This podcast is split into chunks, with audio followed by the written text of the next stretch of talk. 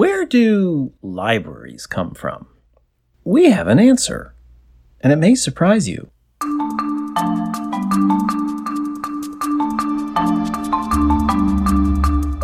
From the Folger Shakespeare Library, this is Shakespeare Unlimited. I'm Michael Whitmore, the Folger's director.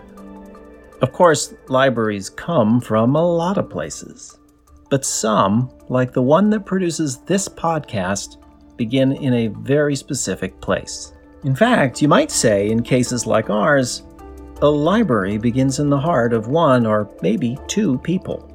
For us, it was Henry and Emily Folger who loved Shakespeare, loved old books, and had the means to pursue what they loved.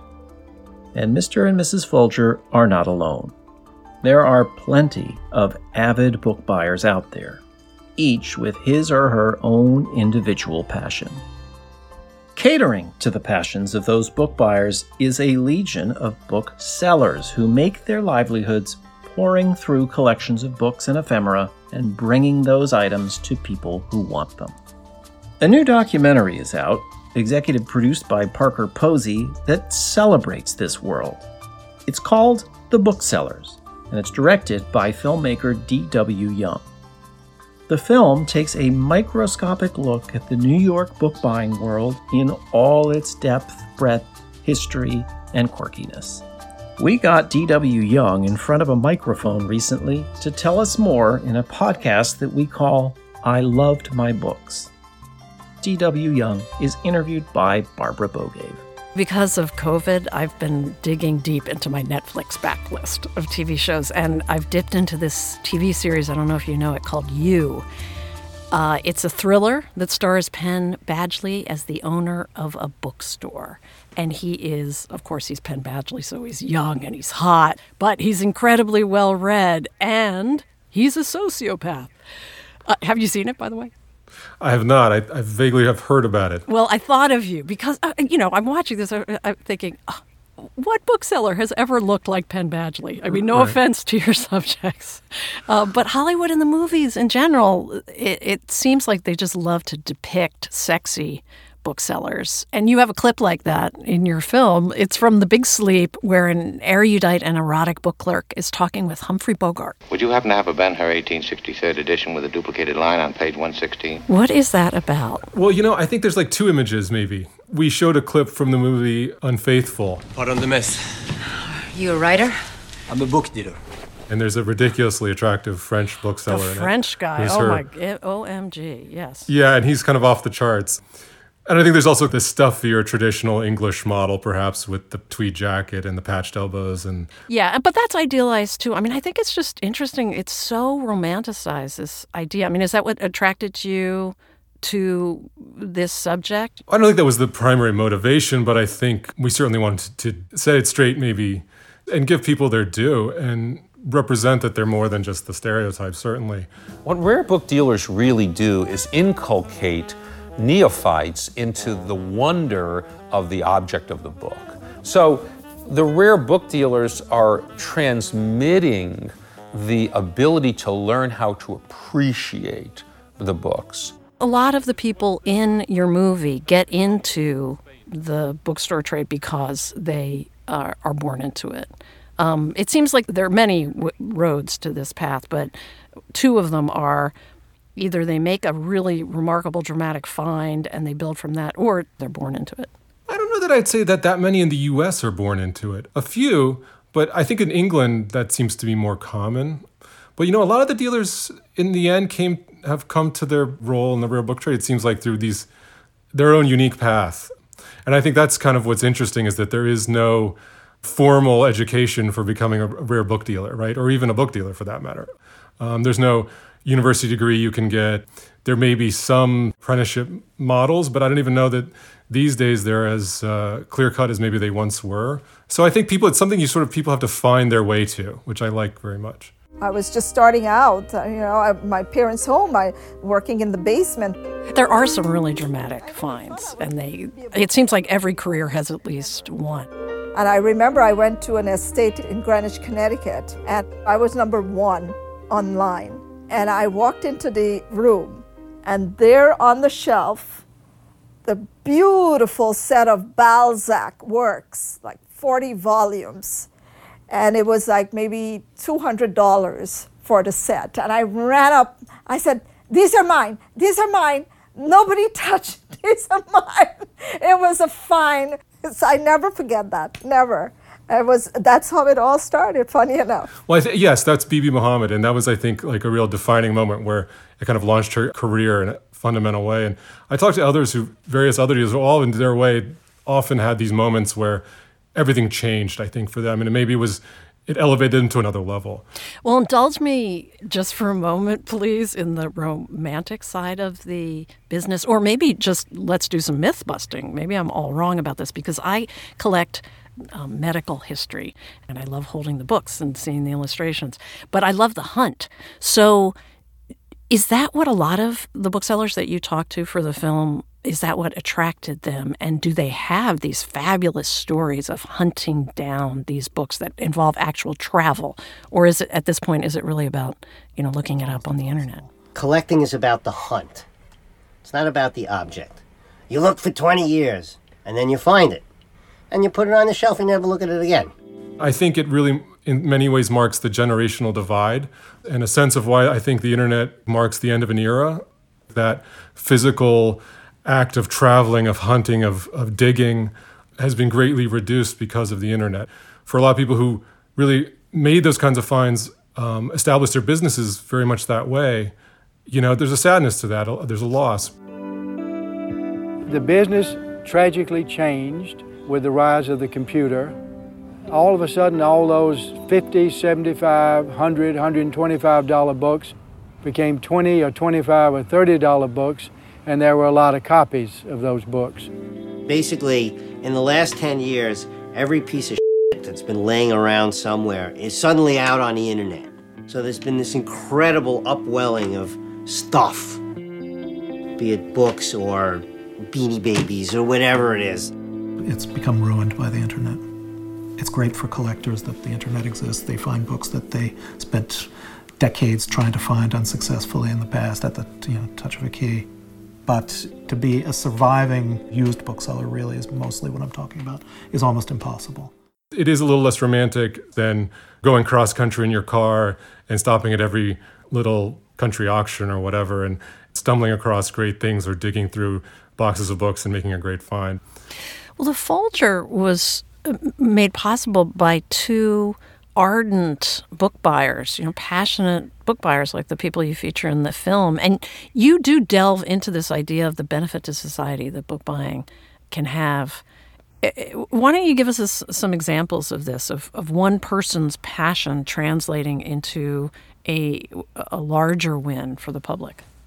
So I think, in terms of, from my understanding, um, the best material, the important stuff, at the end of the day, most people in this world feel like it should end up eventually in an institution for where it's accessible to the public and academics and people to study. And in terms of what constitutes a great find, in many cases now I think it's about realizing something has an interest or a value that was previously unrecognized or underappreciated. So there's a lot going on um, with reevaluation of the, the relevance of various historical material from different kind of writers, maybe um, writers who've been undervalued or underrepresented. I think you know a great example in the film would be Caroline Schimmel's collection. I noticed that there were no women. It was though the history of women didn't happen, that they were just sort of there on the side knitting or something like that. Um, which is one of the foremost collections of writing by women about you know women pioneering and exploring America. It was just a great chasm. I, I thought it was just a little narrow gully, but it was a chasm into which I jumped and uh, started collecting. And I had to educate the dealers. I had to educate the librarians as to what I was looking for. And most of the dealers were men, and I would say, "Show me where your women are," and they go, "We don't have any." And I would come back with a stack, and they go, "Ah." Okay, so now we know. And she, by providing greater context, elevated that understanding. So it's almost 25,000 items. But that also includes art, photography, all sorts of tchotchke. I mean, if you're going to have a collection and you intend to exhibit it, having a whole bunch of books open at the title page is really boring. So you need things like Annie Oakley's gloves. Caroline has got an eye for the quirky, but also for the historically important.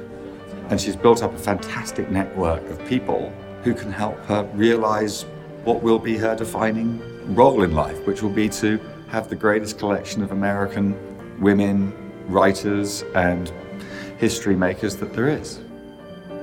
I feel I have a responsibility to form this collection. If you look at, in the same way, in a very modern sense, Syreeta Gates, who's interested in archiving and preserving a lot of writing about hip hop from the 80s and 90s. Hip hop, people didn't think it was gonna last, let alone us right. being 40 years in, 45 years in, like archiving and preserving it. Right, archiving What? and preserving it. What does that mean? right? Yeah, exactly. She's probably discovering a lot of her material through more modern means via the internet, eBay, connecting with people online. So maybe it's not in that old-fashioned sense, but I think it's or it's it's she's striving to help reassess how we look at hip hop culturally and its cultural significance and uh, assembling, you know, again, a, a larger contextual means of doing that. Like a lot of the work, Double XL, Vibe magazine, The Source, happened in like the 90s, and none of that stuff is digitized. So that led me to collecting their work because I wanted to read Kevin Powell's Tupac story, or I wanted to read Greg Tate in The Village Voice, and all of these writers. And the only way I could do that is if I literally bought the magazine. Everything that I do is always going to be around archiving and preserving like thinking about what new content can be created so that the generations that were born when Biggie Smalls died now has like context around why he was important, why he was the king of New York, etc. Um, I think also, you know, so we felt it was important to represent as part of the food chain of the book world and also the role that institutions and libraries play in, in all of this, that we le- and at least represent one institution. So we thought the Schomburg Center would be a great place to do it. At the Schomburg, in terms of rarities, we have everything from Malcolm X's papers to Lorraine Hansberry's and James Baldwin's papers. And Kevin Young, who's the director of the Schomburg, uh, gave us a really fantastic interview. What's really interesting is the way that collectors shape collections that end up at archives. Well, switching gears for for a moment, some of the characters in this film are they're just totally characters. For instance, Jim Cummins is a bookseller that when we first meet him, he's standing in an aisle in his warehouse with 10,000 books of poetry. So this whole section, from 10 shelves in each section, there are eight or nine sections here. So you got a lot of poetry. I mean, there's everything you can ever imagine in that warehouse, basically, that's that's been published as a book. I think he has, I don't know, thousands of Edward Gorey titles, for example, just so if you want anything by Edward Gorey, you could find numerous copies. So um, it's an incredibly Right, because he has hundreds of thousands of books in this huge, huge, huge space. Uh, we have about 300,000 books in three different units, from valuable books to $20 books. Jim claims he knows pretty much where everything is. I think he's probably exaggerating a little bit, but I think he probably knows where an incredible amount of the material is. And like many, I think, of the best book dealers, and this is often cited as one of the, the key attributes of a great book dealer, is having a great memory. And I think Jim has an amazing memory uh, for what books he has and, and where they are. And um, it's very impressive. This is all bindings here. And here's an unusual title Amish Love. So, no pictures though. Oh, I guess there are pictures. Oh, yes, there are pictures. Wow. Oh, that's wonderful. And, and then there's Jay Walker, who he seems to have a kind of museum in his house.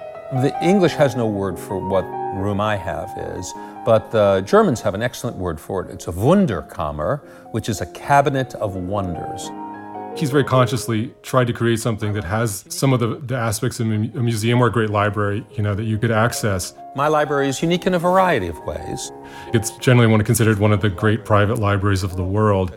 And he's got, a, I think, a fairly open-ended um, criteria for what fits in the library, which is probably great because it lets him pursue a lot of stuff based on his interests. And it's, you know, the library of the human imagination. The books are organized randomly by height. So you create the connections in the library as opposed to me saying, here's the section on naval warfare and here's the section on flowers. We don't do that around here. That sounds a little crazy, maybe at face value, but he's obviously trying to create a different kind of experience for how you, you discover books in a, a museum like that, and it's not so formulaic. And then it's also unique in that it's a purpose built space that's about the subject. So the subject is imagination, the library is designed as an homage to Escher. And, you know, he's obviously got treasures galore there, and we had very little time to film when we were there, so I barely got to look at anything. Oh, treasures like what, though? What did you see? Well, you, we got to see the, the jeweled bindings, of course. These are jeweled bindings. In the history of the book, these are the most beautiful bindings. In each copy of a jeweled binding, you would take a book to Sangorski and Sutcliffe, and they would encase it in 24 karat gold. They would put rubies and different gems all around the book, and you would then open the book between the gold. Uh, beyond the, the, the, books themselves, a lot of amazing ephemera. I think he has one of the two pairs of uh, the original ruby slippers from The Wizard of Oz. Um, one of the most important things he has, I believe, is it's not the original Declaration of Independence, but it's this first set of copies of the Declaration of Independence. So these are extraordinarily important and valuable items. That one comes to mind. Uh, you led me to my next character in your film, which is Michael Zinman. My wife said, uh, I realize I'm not first in your life. Your books are. Where do I stand? I paused for about 20 seconds, counting. Sixth anyway, and that was not the thing to say. He, I'm not sure what he specializes in. What, what is his angle? Well, Michael is primary a collector, but I think he considers himself also a bit of a trader. I bought a lot of defective books, or what people considered defective, and uh, that's a moving target. What was defective then is not defective today. So, as he mentions in the film, one thing he's known to have done very um, astutely is to acquire a lot of books that at the time he was buying them were considered damaged. He once bought out the entire basement of one of the major London firms, all their damaged books. But later on, because people understood that actually that evidence that was in those books, that historical record, didn't really exist elsewhere in a, in a, in a similar form, they suddenly became much more interesting and much more collectible and, of course, much more valuable. And that tied into, I think, one of our central themes, which is the sort of value that dealers and collectors can bring to our understanding of history and to sort of academic research and study. And that's the work he did with the late Bill Reese on what they called their critical mess theory. Michael and I dubbed this the critical mess theory. That by building a big enough pile of the stuff and then looking at it, seeing what kind of connections and patterns we found, we would come up with more reliable historical thesis than if we set out with some notion of what we were going to prove and went to find the material to prove it. I think he does some Cotton Mather stuff. They did that with um, the Federalist. And at some point, I started comparing what I had, and you learn from what you have. They would buy as many copies of a given text as they could find. And then once they had all those copies together, they would compare the differences and they would find out the, whether there were different printings, who bought them, because maybe enough of them had information about the original owners and they could assemble, you know, a different kind of record of that moment in history through this accumulation of texts. I don't know why I collect, and I seem to be at the extreme end of the uh, bell curve. Well, the writer Fran Lebowitz shows up throughout your movie as a surrogate, I guess, for book lovers and book collectors. So we're like all little dusty Jewish men who were very irritated if you wanted to buy a book. They were covered in dust. Their hands were yellow from nicotine. They always had glasses, of course, because they've been reading in the dark since they were, you know, six years old. And if you would like go up to them and ask very politely, how much is this book? Half the time they wouldn't even look up. So, given that there are a lot of booksellers like that, I am curious who you didn't get a chance to talk to. In, in truth, no one really, no one turned us down that we asked to speak with. But I think you're absolutely right. It's not a group of people that one thinks of when you think of extroverts. Um, I think also, you know, perhaps we we turn towards people who we felt would be more comfortable speaking, of course, too. And if maybe there were a few people out there who were at the extreme end of introversion and discomfort being on camera, you know they may not have been the ideal subjects. But in general, um, I think rare book dealers, you know, one part of that is they just have a great passion for what they do, and same with the collectors. And they don't always get to talk about it with everyone because it's so specialized. So they get to talk about it with each other. But I also think that they're very happy to have someone interested in, and a chance to speak more freely about what they do. Do you collect rare books? I don't, but in making the film, you see so much amazing stuff. The concept of suddenly collecting takes on a different appeal, perhaps. I think if I were not as busy as I am with other things, it would be tempting to go down that path. Well, yeah, and I want to dig into that for a moment because there is this difference between appreciating the books for the content, obviously, and then wanting to have them and touch them, which is really compelling. I mean, when you stand, I, for instance, in the Folger, you stand in front of um, a book that has been touched by a Queen Elizabeth or something that Abraham Lincoln's hands have touched. It's magical. So, doing this film, what insight did you get into what compels people to value the physical, material object of the book? We're just talking about the smell of old books and kind of the magic that is in you know some of these like beautiful editions. To return to the Schomburg, when Kevin was showing us some material from the James Baldwin archive, stuff that Baldwin had handled personally, it was notes, it was little bits and pieces of Baldwin's life, but also his creative process, suddenly just you know right there in front of you. That's very powerful. It's you feel like you're connected to him in a in a unique way. And Justin Schiller, he didn't. Um, he's in the film, and he didn't mention this in his interview, but I've talked to him since. Has a wonderful story about this. He had for many years Lewis Carroll's personal edition of Alice in Wonderland, and he finally decided to sell it. And but when he did, he said, you know, it's still with me now. He said, in having had it, I, I'm not going. I'm paraphrasing a little bit, but you know, this feeling that the you spent this time with the book, and you'll always have a piece of it with you. I think that's a very profound concept that you've got something in you that traces back to Lewis Carroll and Alice in Wonderland in their very nascent form. Like hmm. the other thing that I think is fascinating about a lot of these books is that you can find artifacts from other times that anthropologists, archaeologists look at, like a butterfly wing from hundreds of years ago. They actually mounted a couple examples of actual mammoth hair into the back of the album. So that's real mammoth hair from, you know, probably 15,000 years ago. Dust bunnies is another thing they can examine. I know about. Um, yeah, that's a topic unto itself, and it is there is an interesting aspect of the cutting edge science and scientific analysis that has come into play a bit in the book world.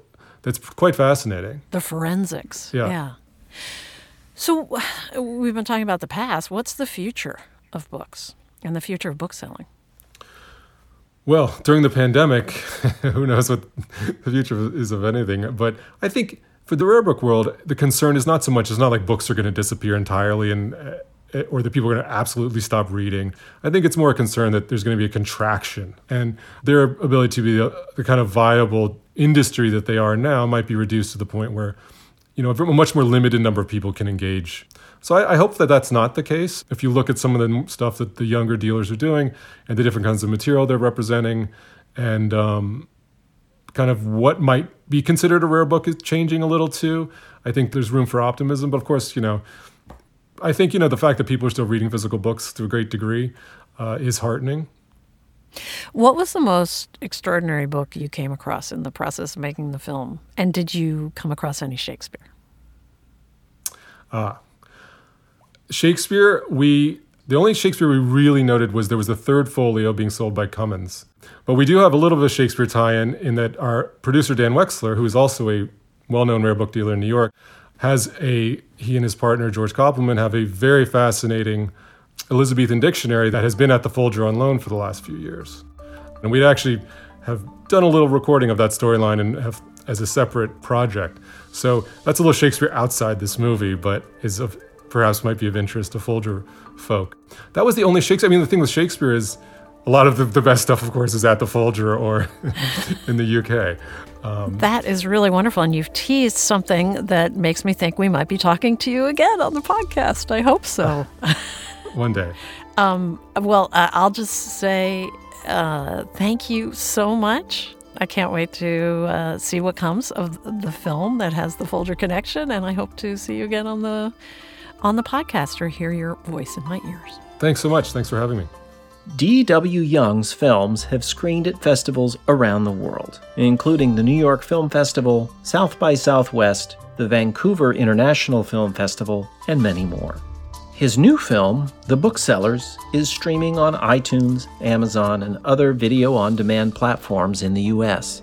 It's also available on DVD and through virtual cinema screenings. DW was interviewed by Barbara Bogaev. Our podcast, I Loved My Books, was produced by Richard Paul. Garland Scott is the associate producer. It was edited by Gail Kern Paster. Ben Lauer is the web producer.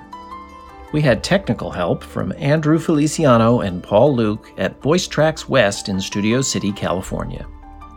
We hope you're enjoying Shakespeare Unlimited. If you are, please do us a favor. Please rate and review the podcast on whatever platform you get the podcast from. When you do that, it helps us get the word out to people who haven't heard it yet. Thank you. Shakespeare Unlimited comes to you from the Folger Shakespeare Library. Home to the world's largest Shakespeare collection, the Folger is dedicated to advancing knowledge and the arts. You can find more about the Folger at our website, folger.edu. Thanks for listening. For the Folger Shakespeare Library, I'm Folger Director Michael Whitmore.